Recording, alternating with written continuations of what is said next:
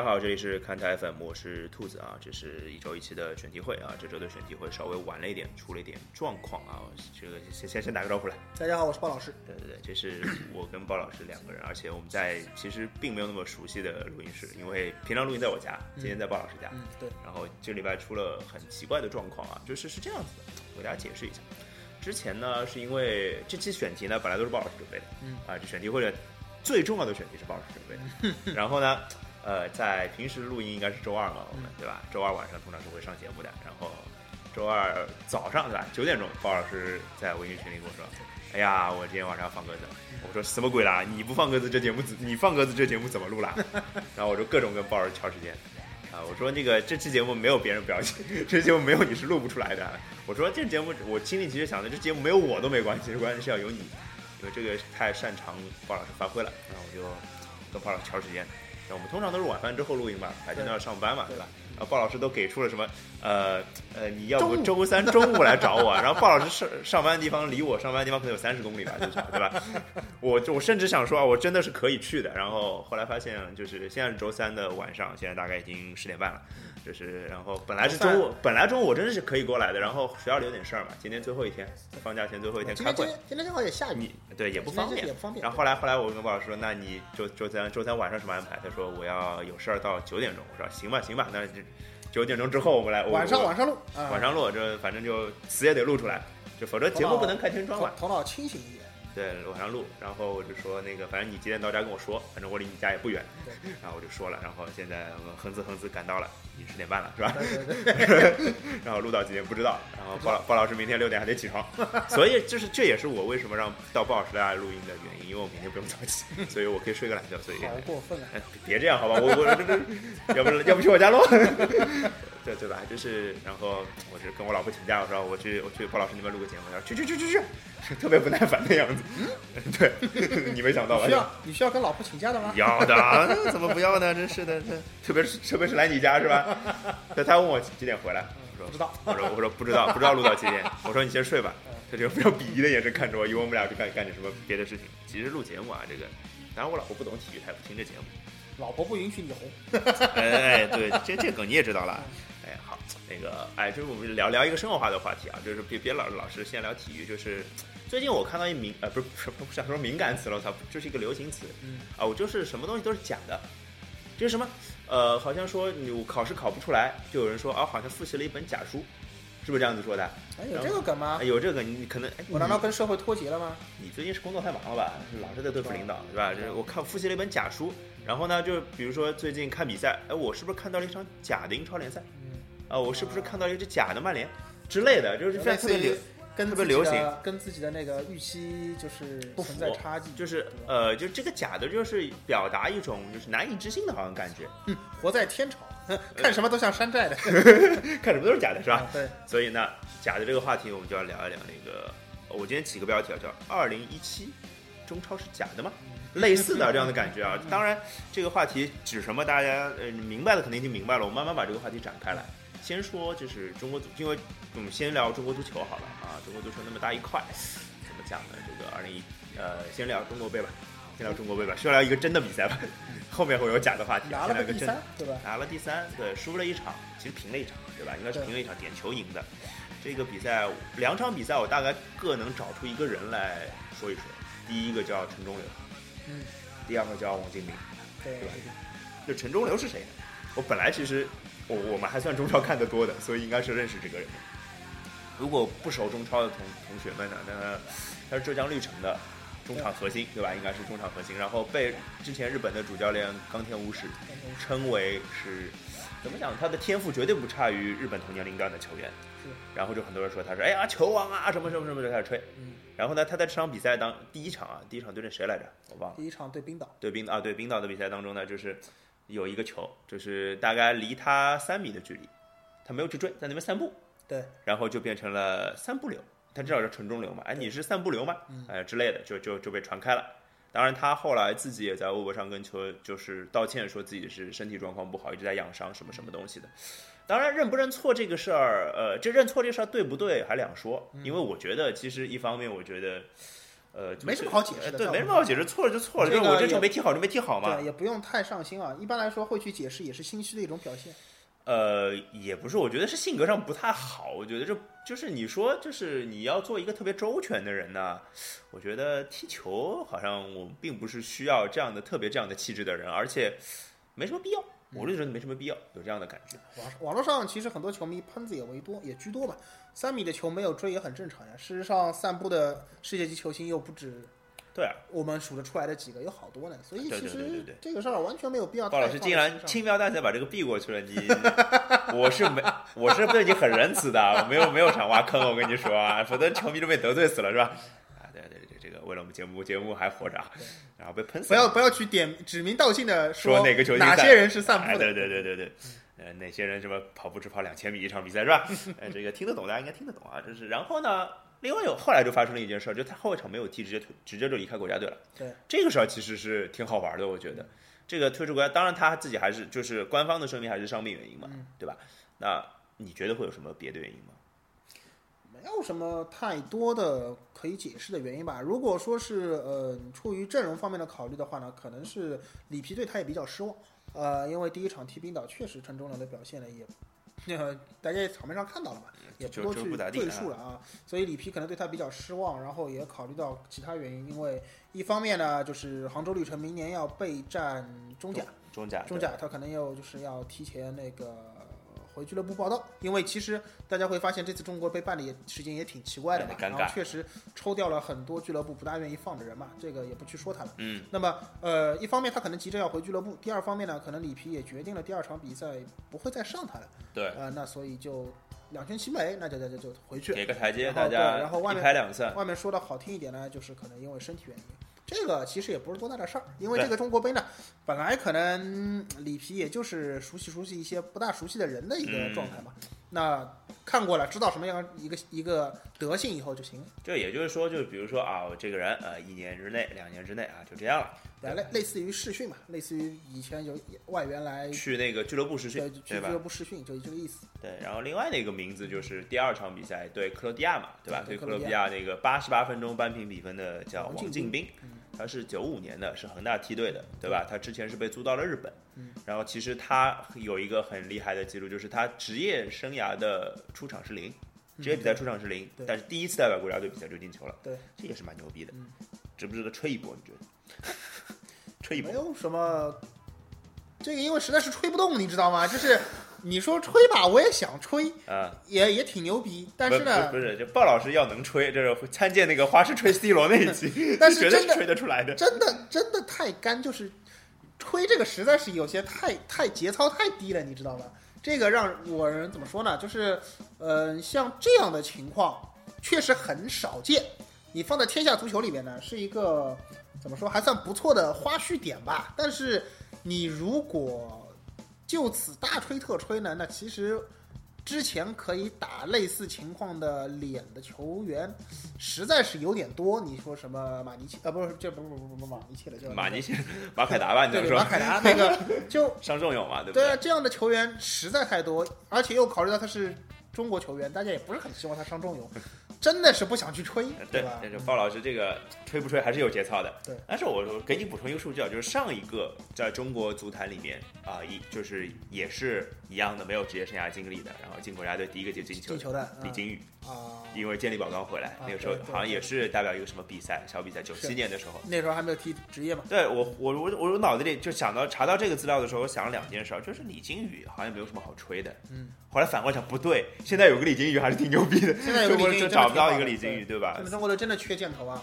你你你有个李金羽的话，怎么说踢个张玉宁加李金羽的双前锋还是很很稳的这。就以前的张玉宁加李金羽嘛，对吧？就这种感觉啊，所以，哎呀，所以这个整个中国杯呢，就是拿八个字总结，就是食之无味，弃之可惜吧。嗯，呃，就是挺鸡肋的感觉啊，所以当然跟我们这而且时间也不合适啊！你要是过年的时候什么我们贺岁杯对吧无？聊，我看看也就算了。对的，我觉得贺岁杯挺好的。这什么尴这什么尴尬的时间点吗？年前所有的人都在忙吧，我估计。呃对啊，就我反正我们工作都是挺忙的，对真真的真的没有我作为一个老师是期末最忙的时候，真真的没有太多的人有时间去关注这样一场中国杯，就是可能中国队冰岛、中国队克罗地亚大家都还看了，夺冠的是谁，可能都知道的人不一定多。谁夺冠啊不知道，我我也不知道啊，不管他了。就是，但是我要讲的是什么呢？这至少是一个真的比赛。对对，接下来发生的一些事情呢，就让我们觉得二零一七年的中超真要变成一假的比赛了。就是足协就真的是非常突然的炸出了一枚重磅炸弹，对对吧？啊，虽然就是最最最近就是我今天刚看到的新闻说国足说呃呃就什么国足了，足协在那边说就是我已经一年前两年前都要开始煽风点火说要怎么样怎么样怎么样了。对对啊，这马后炮他妈谁都会说，就是你你要从一个话里面去找到一些暗示来是很简单的，国足但事呃儿不是这么说的嘛足。协觉得他已经把这话说得很明啦，你们怎么都听不懂啊？就是这种感觉。对啊，但是其实还是有人是揣测到意思的啊，这个我们待会儿再说。那我们先说国国国，就是那个足协这个新的政策，对针对二零一七年的怎么讲？针对二零一七年的中超联赛会有哪些最根本的变化吧？化啊对，第一个是外援，外援是只能上，可以报五个，报报名报五个，三人次，只能上三人次一场比赛，对只能报三个人。也就是说，如果你首发上三外援的话，你替补席是不能有外援的，嗯就就是这样的啊、能有，不能上。啊，那能有不能上？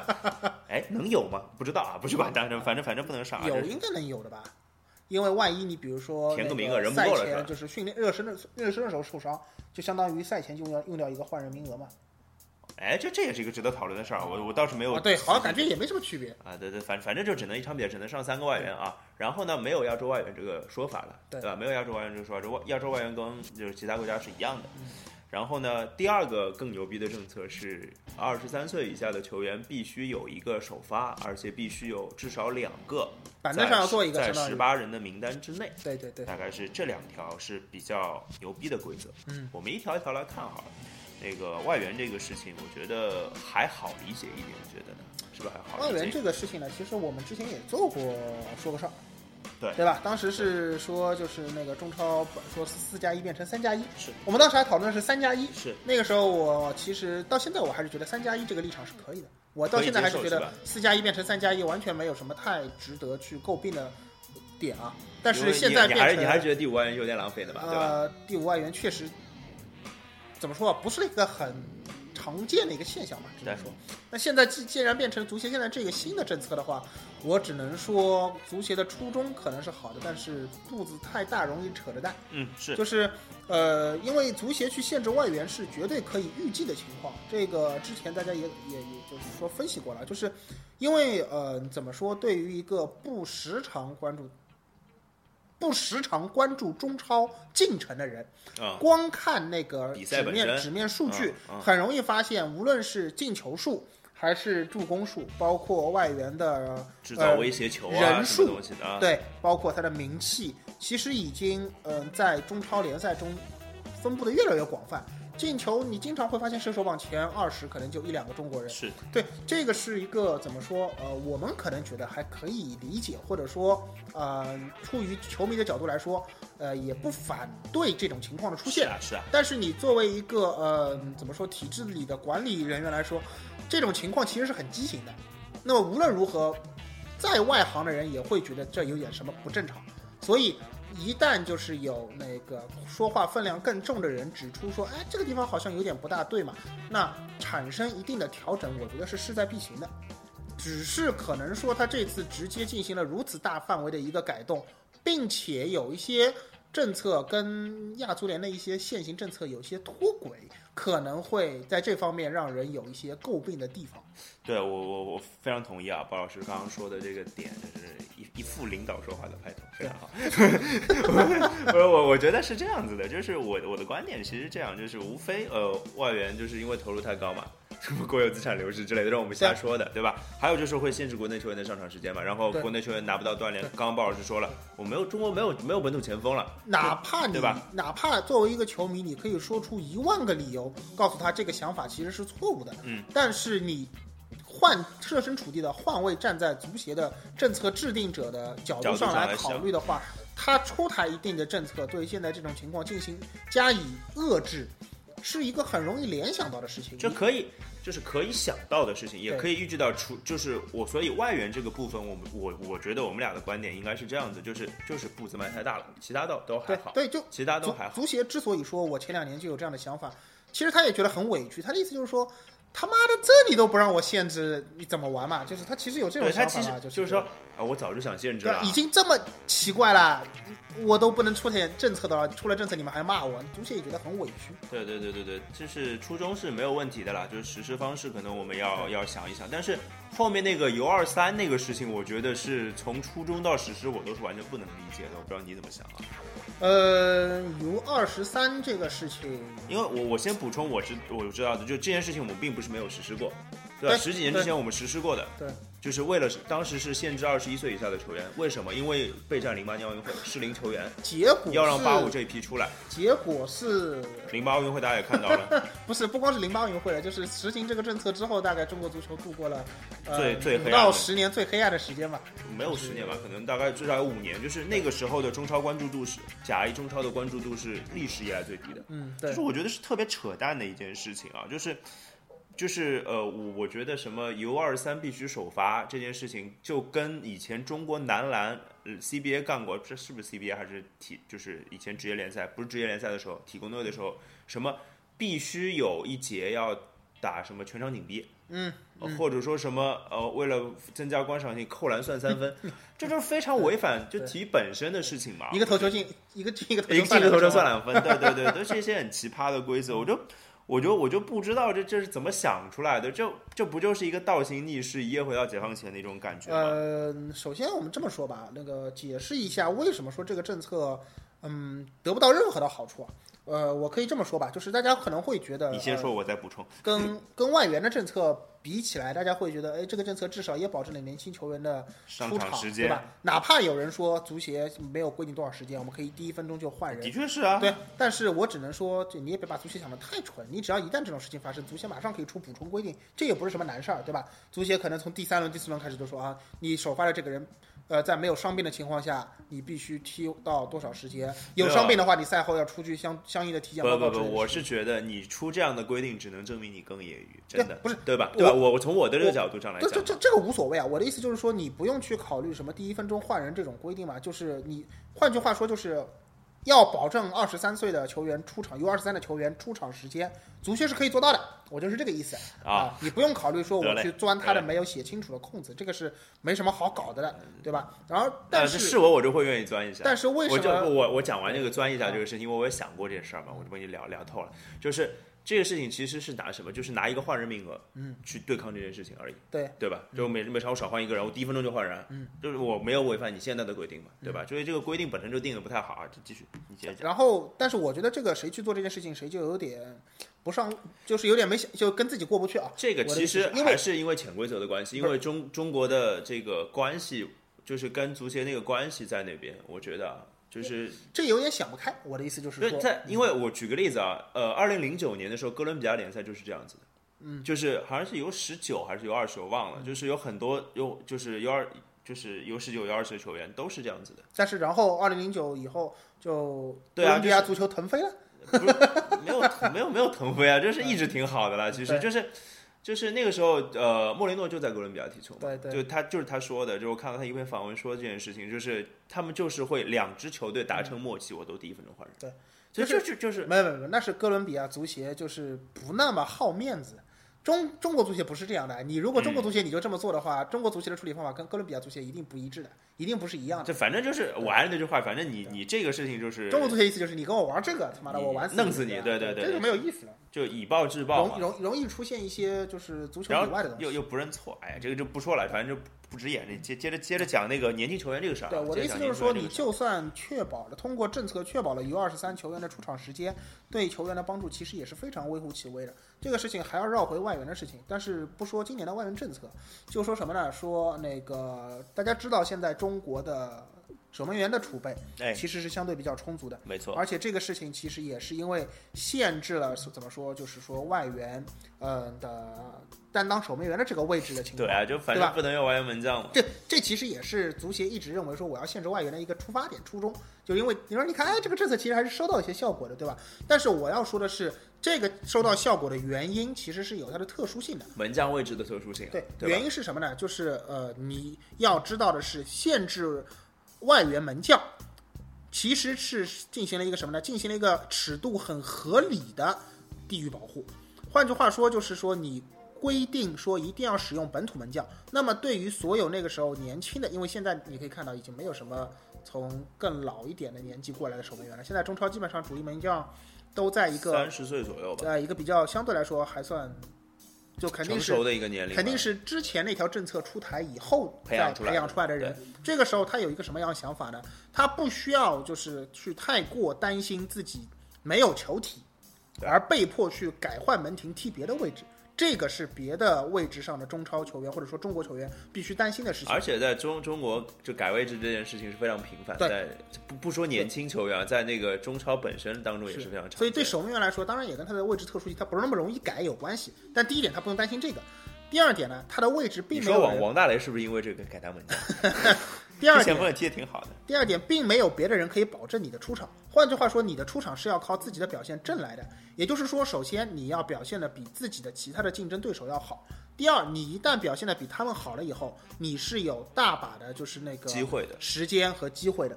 这个其实是一个很合适的尺度，就是你不能够太躺着，也保证有机会。第二，也不会让你觉得太没有希望，或者说没有奔头。没错没错。但事实上，就是 U 二十三这条政策出台，其实反过来就是我我前面说的，会让很多 U 二十三球员产生一种我躺着也能有球踢的那种感觉。对啊对啊，而且这样一来的话，就是对他而言，他的机会不再是因为他表现的好才能够拿到机会，而只是单纯的因为他年纪小。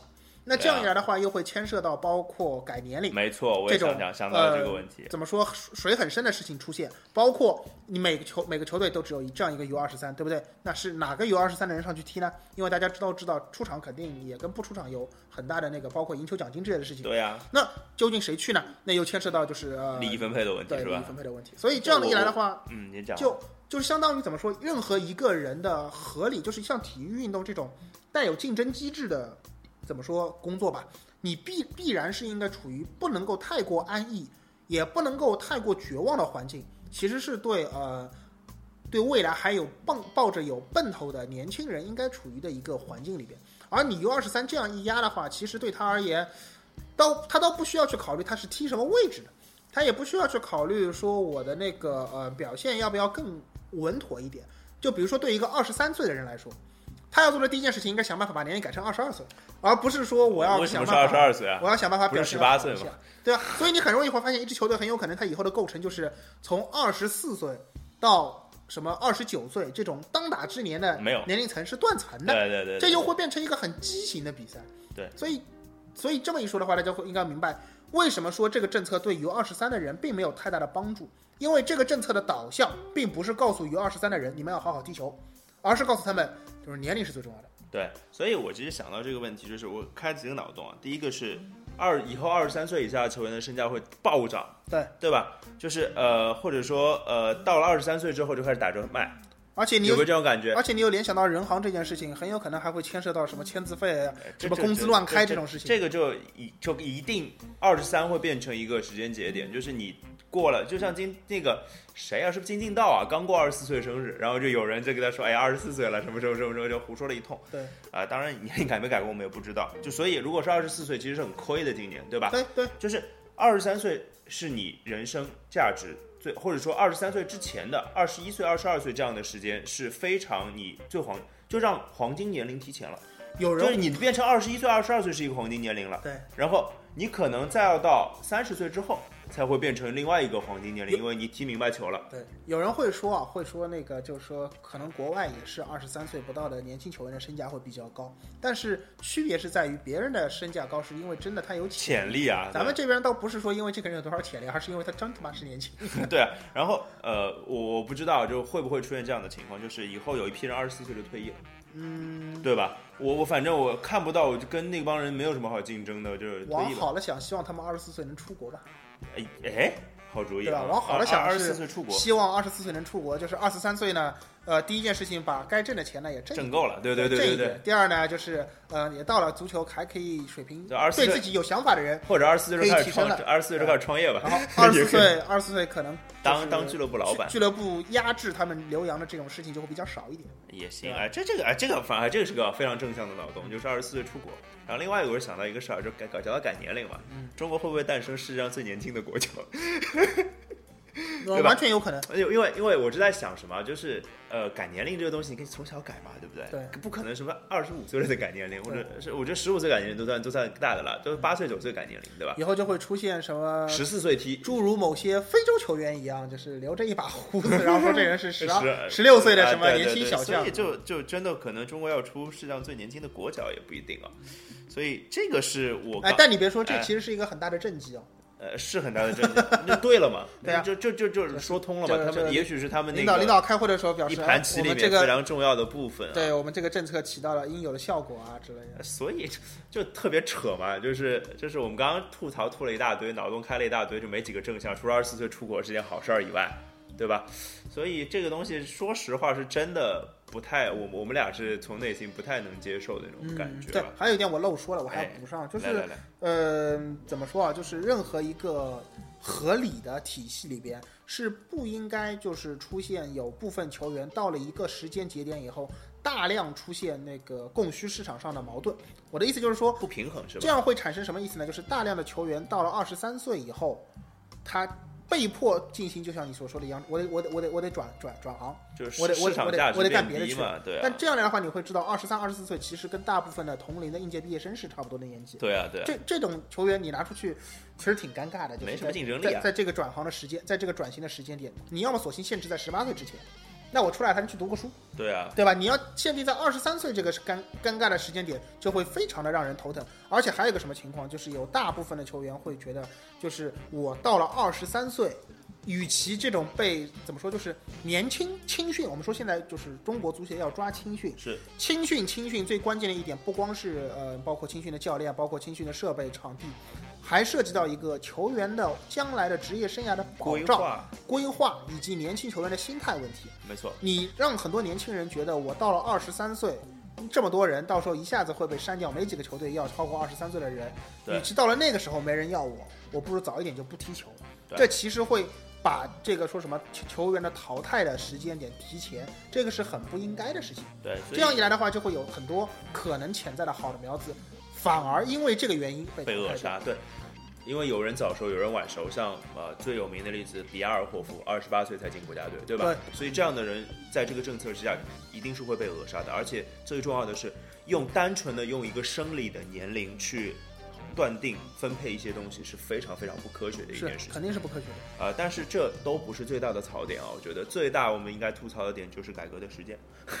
这个时间点，我操，太操蛋了！我必须我必须骂脏话。我觉得，呃，因为我我们是申花的球迷，然后也比较关心自己的母队。嗯，为什么说到申花？当然，我们还得说说我们的呃隔壁邻居上港。嗯，因为这两支球队今年有亚冠的任务，所以所有的赛季启动是最最提前的。对，就大部分两支球队都是所有的外援内援都是在二零一六年都全部搞定的，基本上，对吧？对，然后呃，集训都早就开始了。然后你在一月十五号左右的时候去发布这样一个规定，改规则，这个你对这些球队已经准备好的球队来说，就是我那天那个刚看到其实，我真的特别气，特别是这个时间点，我我就在微博上写了一段子，我就说，呃，你就相当于高考的时候，呃，备考大家都很顺利，嗯，那考试前两个两个礼拜或者说两一个月吧，两个月，数学不考了。呃，不是数学不考，就是 数学不考，我们俩就完了，好吧？然后他就说，我我那个命题方向改了，我以前这些东西考，我现在不考了，嗯之类的，突然改个规则，那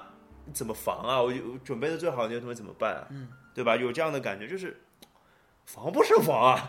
呃，就理解为怎么说，就是很多政策，我们可以想一下啊，就是其实现在有很多也有相关的类似的足协、足联在政策上进行改变的，但是一般来说，它都是首先包括征询啊，包括听证会啊，包括他会提前说我在比如说两年后、三年后落实这样一个政策。或者说一步一步来嘛，我就看到那个秦升，就申花队秦教授对吧，会八国语言的翻译啊，他那个讲的话，其实不是因为他有这些乱七八糟的身份，他讲这些话真的挺有道理。他说，呃，他就非常明确的说，呃，我也我也支持足协改革，嗯，我也支持提扶持本土球员，嗯，但麻烦能不能一步一步来，嗯。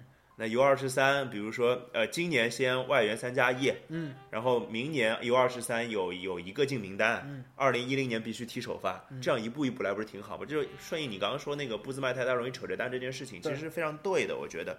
所以那么着急的改，你觉得是为什么呢？那么着急着改？嗯，因为要写年终总结报告了吧？应该是这样的。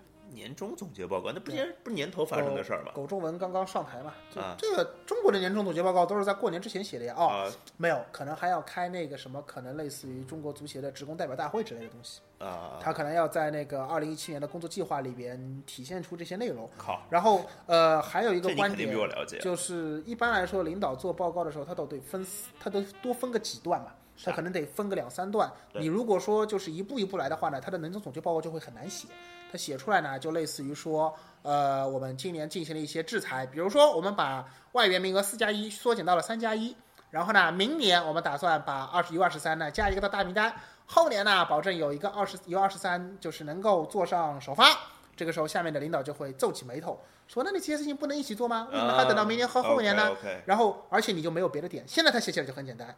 我们今年呢，可以重点突出是吧？不是我们今年的工作呢，可以分以下三个方面：第一，对外援，对现在市场上出现的高薪外援大量囤积的现象，进国有资进行产流失进进行遏制啊，对不对？从五个外援减少到三个外援名额，上场就什么球员数缩减了百分之四十，这个数字就听上去很大，对不对？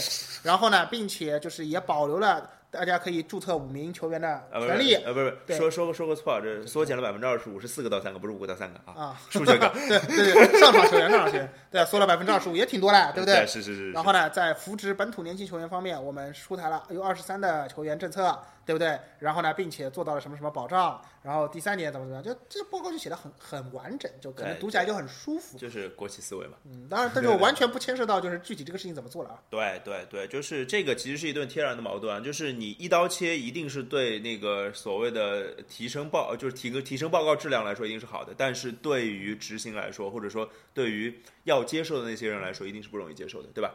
呃、对关键是你如果写一些别的虚的东西还好办，但你这个东西是政策，政策朝令夕改，就会让底下的投资人对你这个联赛的信任度，信任度有大幅的衰减。那这样一来的话，中超联赛刚刚营造出了一个还不错的环境，就会面临一个很重大的打击。然后我就看到了一个，这也不叫阴谋论吧，就看到了一个信息啊，就可能跟这个东西是对得上的。为什么今年要实施？是因为二零一八年亚洲 U 二十三的锦标赛是我们在在我们的主场进行的。哦 对，这个是我是在谁那的周亮那周亮的微那就那就博上看的，不用，那就说得通了对，就就不用说是不是因为这个原因，这肯定是这个原因。啊，真的吗？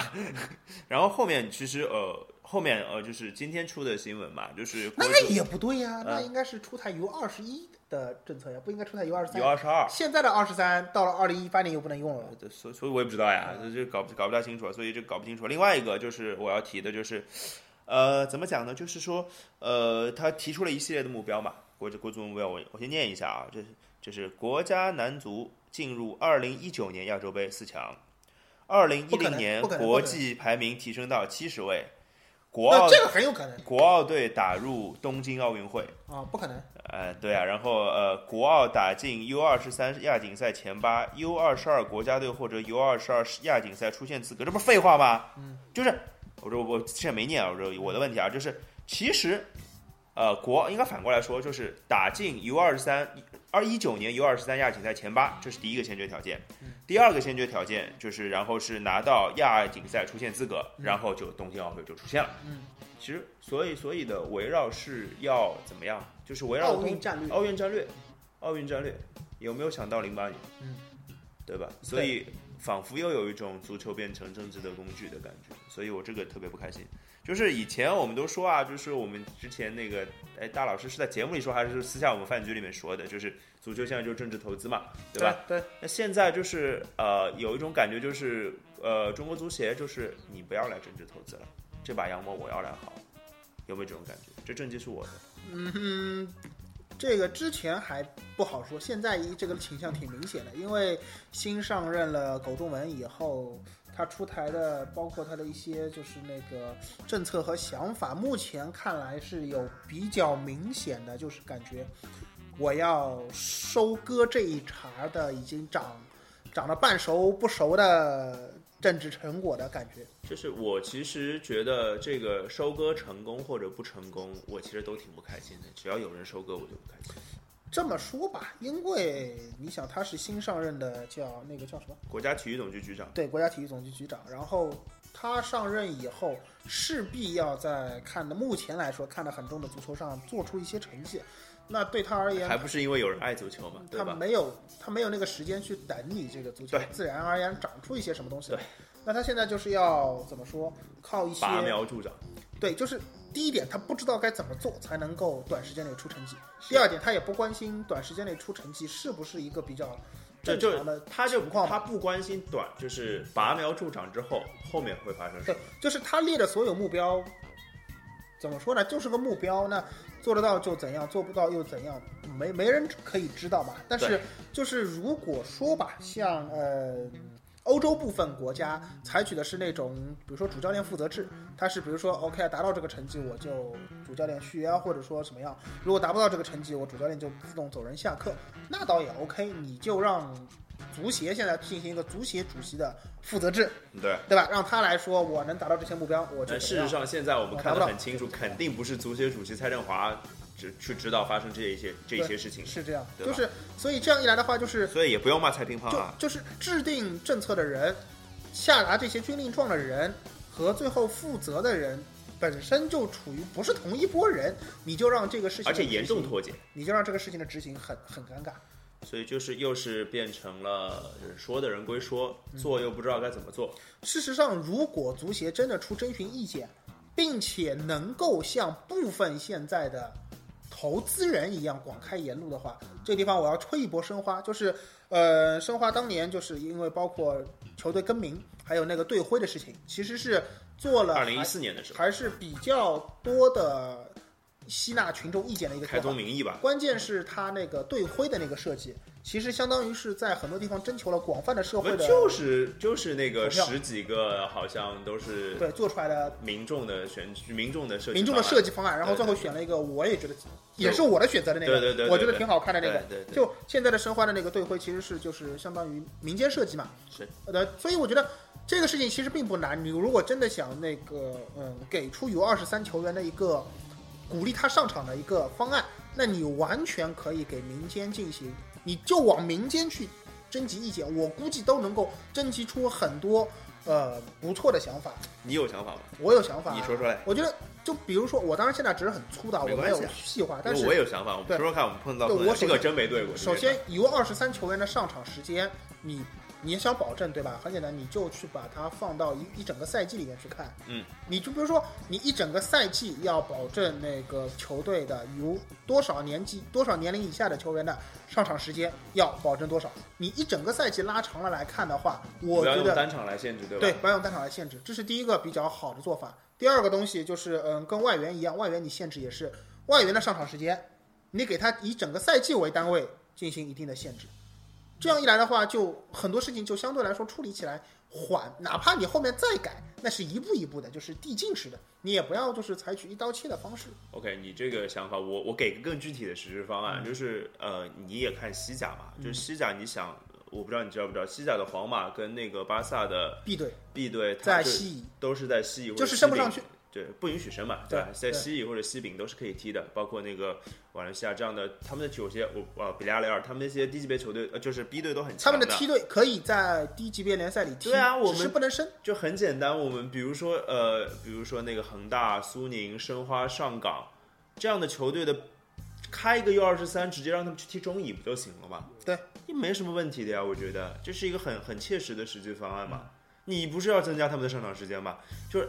呃，你我觉得啊，让他们在合适的地方去进行锻炼，要比他们单个拿出来在一个不合适的环境下踢更好。然后限制外援的话，可以考虑直接在中甲直接进行限制。呃，对啊，就就是哎，这个限制这个事情呢，就是限制外援，我其实本来我我我个人的意愿其实是觉得没有太大的必要啊。当然，就是呃，我我也清楚的明白，就是是射手榜全是外国人不不是一件好看的事情，但是。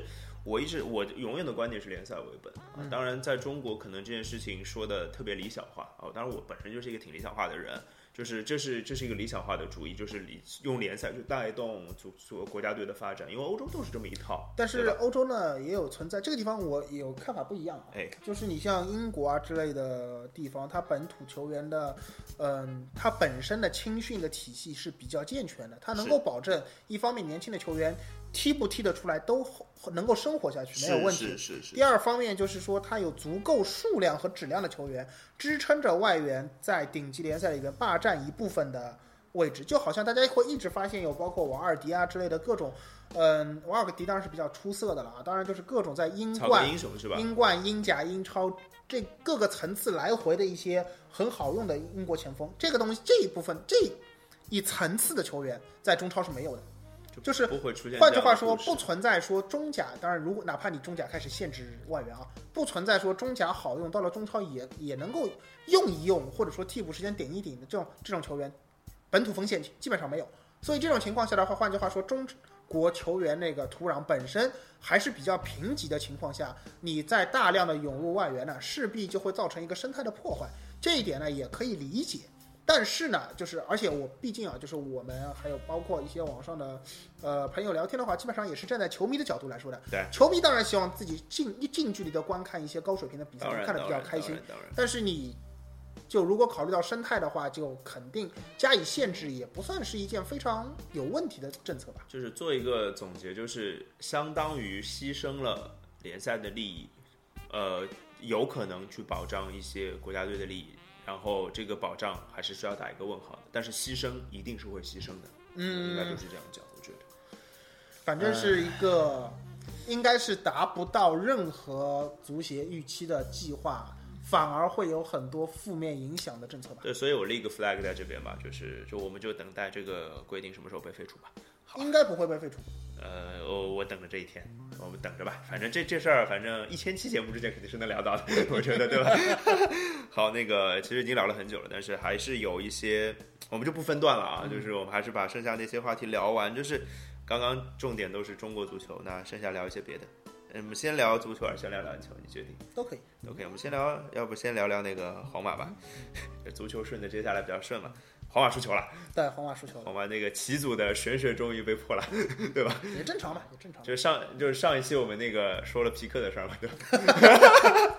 好像受到了某一股东方神秘力量的影响，是吧？应该的，应该的，应该的对。皇马再不输球也也太牛逼了。啊，对对对，而且这个输就输球导致了一件事情，就是导致西甲的冠军争夺变得越发的激烈了。对，因为这轮塞维利亚又又赢球了，巴塞罗那赢球了，而且塞维利亚这这最近刚买的。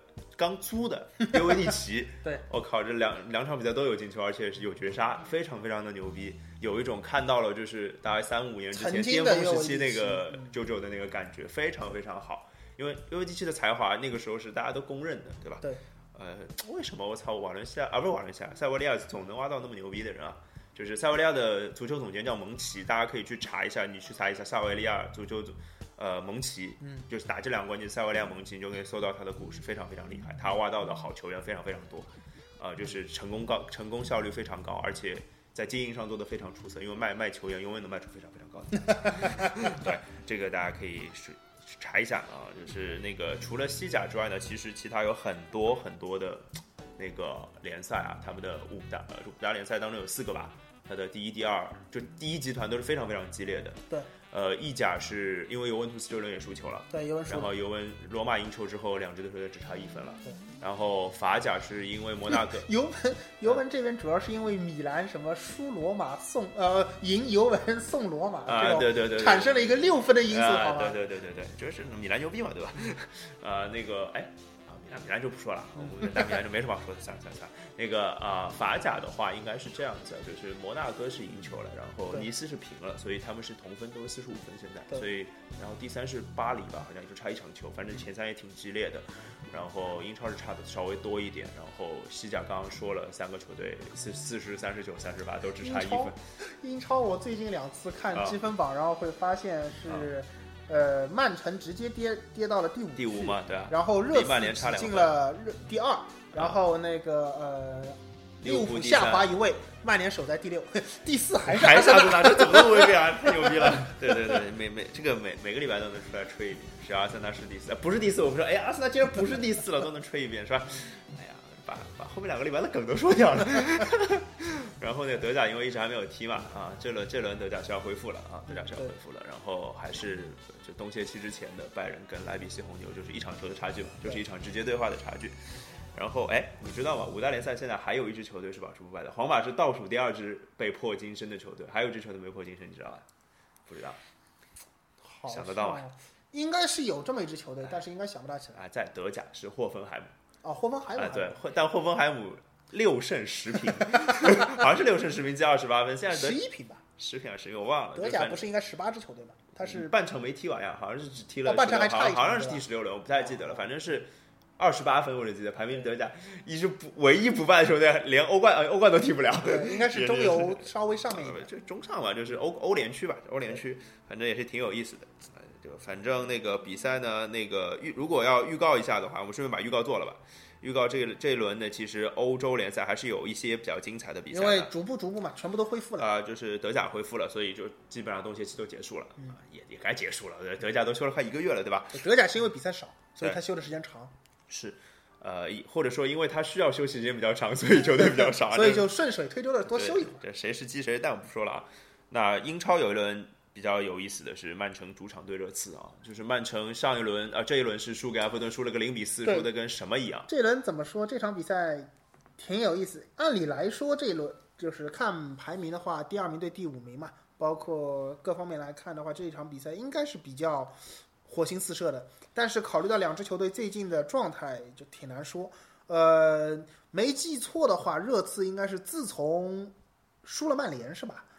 对，然后就是五连胜还是六连胜了？对，然后直接冲到了、然后把切尔西也干掉了嘛，而且每一轮我没记错的话，都是进到四个球左右，只有踢踢切尔西是二比零，然后基本上都切尔西是也是牛逼。四比一、四比一、四比一之类的比分。对，然后而且这场球曼城是主场，所以其实对曼城来说啊，这是一场不能绝对不能丢。就是不能丢的比赛，就是一定要赢的比赛，就是平都可能都不太能接受。然后同一天也是周日凌晨是 AC 米兰对那不勒斯，嗯也是意甲的精彩的比赛啊，就是因为呃 AC 米兰跟那不勒斯也是非常排名非常靠前争。夺争夺欧冠欧冠席位席位直接对手，而且那不勒斯最近的状态非常非常的好，九轮不败还是十轮不败，而且是六胜三平啊，类似反正赢了六七场，嗯，就非常非常好的状态。然后还有就是尤文图斯对拉齐奥也是排名第一跟排名第三、第四的比赛啊，就所以这两场就除了罗马之外，一到五两两厮杀，嗯，就是这样，所以意甲这轮还挺精彩的。那其他好像没有什么太值得关注的比赛啊，那我们最后聊一聊 NBA 的话题啊。NBA 这个东西呢，就是先聊一个凯尔特人吧。凯尔特人是最近其实我觉得在东部上非常稳定上升的一股力量。绿凯挺有意思的。绿凯今年一开始预测的时候呢，包括大姨妈啊，包括身边的很多其他的朋友都在跟我说，说绿凯今年应该成绩还不错。是啊，然后开赛以后，感觉好像一直说他不咋地的人特别多，没有但是我每次去。对我每次去看他的排名，一直挺稳的，就在东部那个位置。对啊，现在东部一直稳稳的第三，而且最近到，因为之前东部三到某一个六好像还是七，反正都是混在一起，就没没拉开差一两场。对对对现在拉开了，啊就是凯大概要赢第四名的，第四名好像是黄蜂吧，赢个两两三场这样的啊，差距那那可能是拉开一点。然后他跟猛龙的差距也只有一两两场啊左右，了，就是相当于有点说本来，因为本来是前两支球队拉开后面特别多，现在可能说猛龙跟凯尔特人相对之间接近一点。是没错。所以这个凯尔特人，当然他的实力是毫无疑问的，之前也一直有伤病困扰啊，小托马斯也受伤，霍福德也受伤，霍福德还是被自己人打脑震荡停了八场，莫名其妙。然后，当然我一定要说一说小托马斯啊，就是小托马斯一米七五嘛，就是大家现在给他的外号是地表最强一七五嘛，嗯，也是挺猛、挺挺厉害的，对，一个跟我一样身高的人，你没你你肯定不止一七五啊，呃，对差不多吧。呃，就是不不不知道啊，这不不是说他，鲍老师鲍老师身高一米一米九五，呃，那个当然他那个第一个很牛逼的事情是他现在是 NBA 场均第四届得分最多的人，就是身为一个一米七五的人，他第四届得分九点几吧，好像十不到一点点，嗯，然后时不时就在第四届力挽狂澜与击倒，他之前第四届拿过二十几分。然后还有第四绝杀之类的，反正反反反正挺夸张的事情。另外一个就是我今天看到了一个数据，他跟 AI 的对比，就是艾弗森的对比，二十七岁嘛，他们拿二十七岁的数据来对比，同年龄的时候，对，艾弗森也是一个典型的一个矮个子嘛，对吧？当时他是一米八三，嗯，其实还是还是比托马斯要容易一点，因为一米八以上好像还是多一点，一米七五真的是不太见到，所以珍稀物种。对对对对对对，稀有稀有动物。呃，然后看到的数据，除了艾弗森在场均得分上好像多一点以外，其他数据被被小托马斯完虐，特别是命中率，因为 AI 是一个出手非常多，然后非常好出手的一个，怎么讲就高高得分，然后并不那么高效的一个人。小托马斯非常的高效，他的 PR 值是非常高的，所以。呃，这个我不得不有一个期待，就是我非常期待有没有机会，呃，小托马斯能入选今年全明星的首发阵容东部啊，我我投了至少啊，我投了，就当然我这一票也不说明什么，就代表我的呃心意，就是因为去年他入选全明星赛的阵容，我就很开心了已经。那今年如果更进一步能进首发的话，这是对他一个非常大的认可，因为呃，当然在东部好的后卫还是非常多的啊，就猛龙的两个洛瑞，特别是今年德罗赞非常好，然后欧文是一个很很几乎必必上的人选，包括还有韦德，韦德是一个虽然球队成绩或者说他韦德个人表现吸票能力很屌，对啊，所以当然我非常希望，当然我觉得小托马斯入选全明星应该是没没有什么问题的，但是是要拿首发的话呢，挺难。他如果真的是在目前这个环境下，因为大家也知道，其实全明星投票还是看人气嘛，比如说帕楚里亚这种，就你小托马斯 这个这个回头找大姨妈来聊一下以。小托马斯的硬硬实力啊，就是怎么说，他那个也对得起一个全明星首发，应该不会说就是他配不上这种事情没。错，因为东部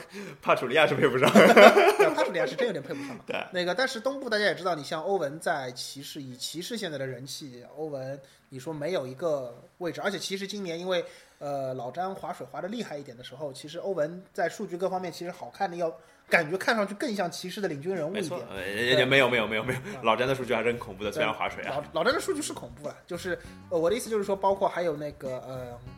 回了芝加哥老家以后，结果吸票能力超屌的韦德啊，这种，呃，北境双雄其实都难说，因为全明星还是看票数嘛。洛瑞德德德德罗赞还是挺厉害的。洛瑞可能还还带一点火箭情节之类的，就是大家因为那个时候还会哎，你别说的就只有中国人投票一样，真是。不是啊，但是中国人如果真的开始安心，比如说小托马斯现在在火箭，我告诉你，他就是西部首发，好吗？我同意。对吧？所以就可以了嘛，对不对？或者说现在易建联在凯尔特人，小托马斯就是东部首发，好不好？我告诉你同意，，那 不用了，有林书豪就够了。嗯对，当然了，那个时候易建联也是首发，所以这个好了好了好了，这这这个这个就是看吸票能力嘛，是。那你刚刚正好提到欧文嘛，那我们就最后差不多了，就聊了快一个小时了，就是我们最后还聊一聊那场非常精彩的比赛啊。其实比赛不精彩了，就是周二早上那个 勇士队骑士的比赛。话题比赛，对，非常非常有话题性的比赛，就是勇士主场对骑士，这是他们的赛季的第二次交锋，离上一次交锋隔了不到一个月，其实就隔了二十几天嘛，对吧？之前是圣诞大战，对。那这场比赛其实从开场啊，就是从比赛之前，就是其实双方就是一个不对等的状况，我觉得勇士以逸待劳。又是主场，嗯，骑士是他们六个客东部客场啊、西部客场之旅中的西部之旅最后一场场，就是那个时候大家的心态就是我操，快点打完比赛我要回家，嗯就是这种感觉嘛。就是你出差出了两个礼拜，你会想回家吗？一定想嘛，对对不对？虽然你回家也就一个人，是吧？呃，就是，但是我觉得，就是你一定有这样的心态在里面，我就快点想完成任务。所以这场比赛刚开打无，所谓，打成什么样子无所谓。看起来就是勇士是就是一口想把你吃掉那种感觉，嗯就是完全是总冠军级别的总决赛级别的比赛。嗯骑士是一个全明星赛级别的防守，我觉得。对，然后开这开场这比赛就花了，就开真的是开场花。嗯然后后面就是，当然我我们在群里不是还互奶嘛，你应该看到，我们就就是骑士球迷跟勇士球迷都在互奶，奶来奶去瞎瞎玩嘛。嗯但是事实上从比赛的基调定下来，就是一个大胜的比赛，嗯没什么问题，的确是半场就三十分的一个差距。然后我不知道七十八分的失分是不是骑士历场历史上半场最最多，我不知道，反正挺夸张的。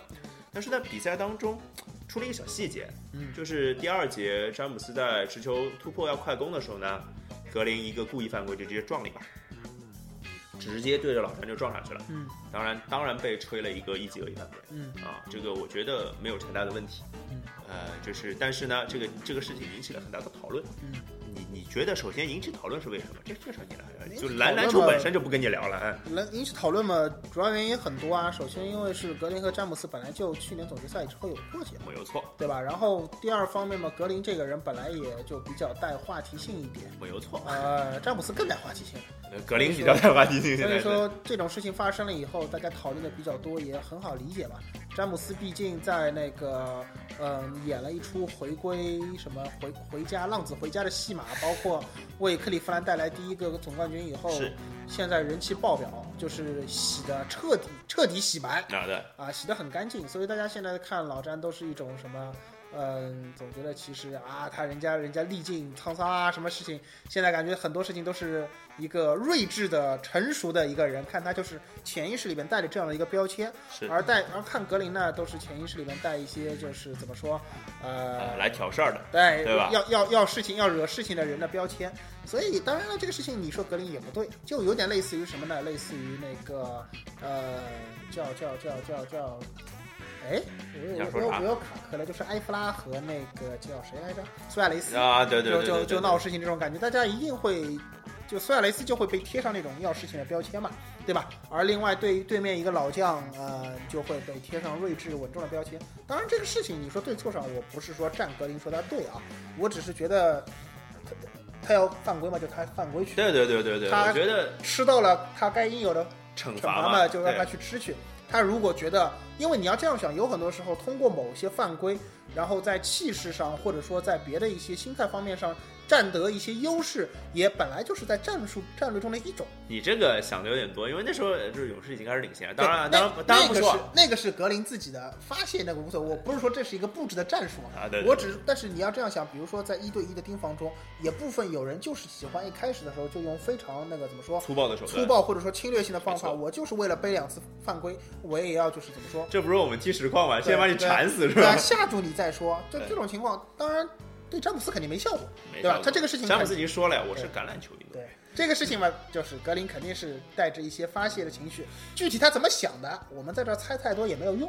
但反正事实就是他吃到了该吃的犯规，而且我觉得一个一级恶意犯规也没亏待他这个动作我。跟你讲，嗯这其实是我们可能都想复杂了，嗯就是他们就想刷个流量，嗯，对对，刷个流量成功了。然后你去想啊，就是这两支球队六月份之前不会碰了，嗯，如果六月份再碰嗯，这个话这件事情又会被带带出来说一次，又可以刷一波流量，多牛逼啊！对吧？总决赛如果发生什么事情还能再说。对，想想这个刷流量还是刷的牛逼啊！我最后再讨论一个是跟跟比赛有关系的话题吧。就勇士上球赢了三十五分，嗯这砍瓜切菜就干掉了。嗯那对比他之前其实四连败嘛，对骑士、嗯对吧？总决赛五六七这三场，包括圣诞大战，而且第七场跟圣诞大战输的几乎是一样的，对对吧 一样一样的几，乎是一样一样的。那你觉得勇士赢这场能不能战胜他的心魔嘞？不会啊，没有没有没有没有没有没意没用是吧？对对对，没用是吧？因为但是有什么积极的意义吗？或者说啊，我们翻两面来讲嘛。你说不能战胜心魔，不会吧？甚至可能会让勇士背上更大的包袱，都是有可能的。哟，这个怎么说？感觉就是因为你其实也提到了整个骑士的，因为打篮球的人他自己在场上最明白那种状态。骑士摆明了就是一个你随便来，快点把事情结束了，我要回家，就是这种感觉。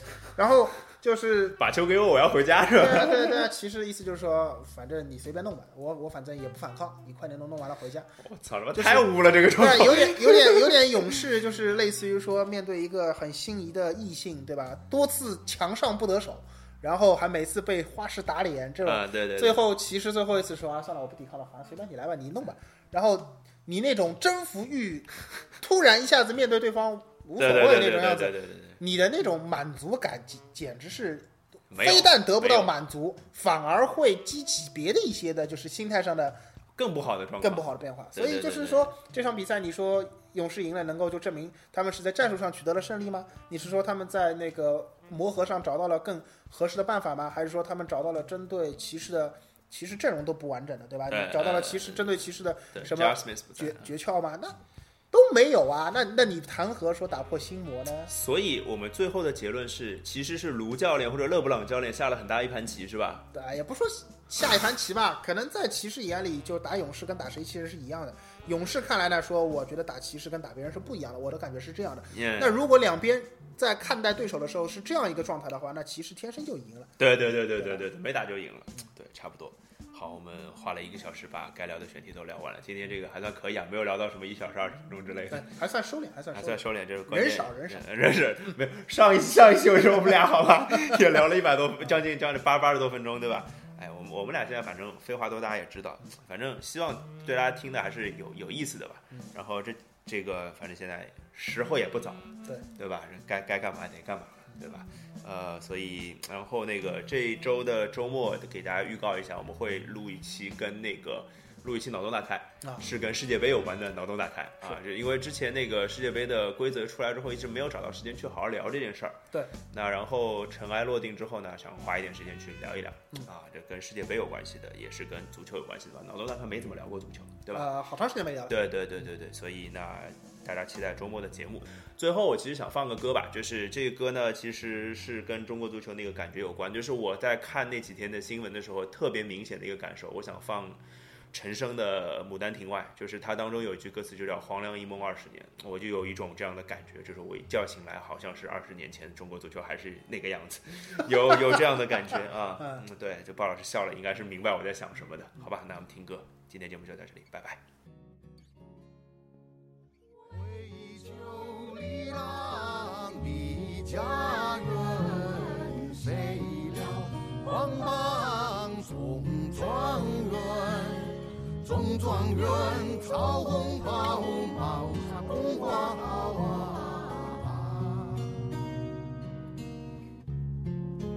好心的郎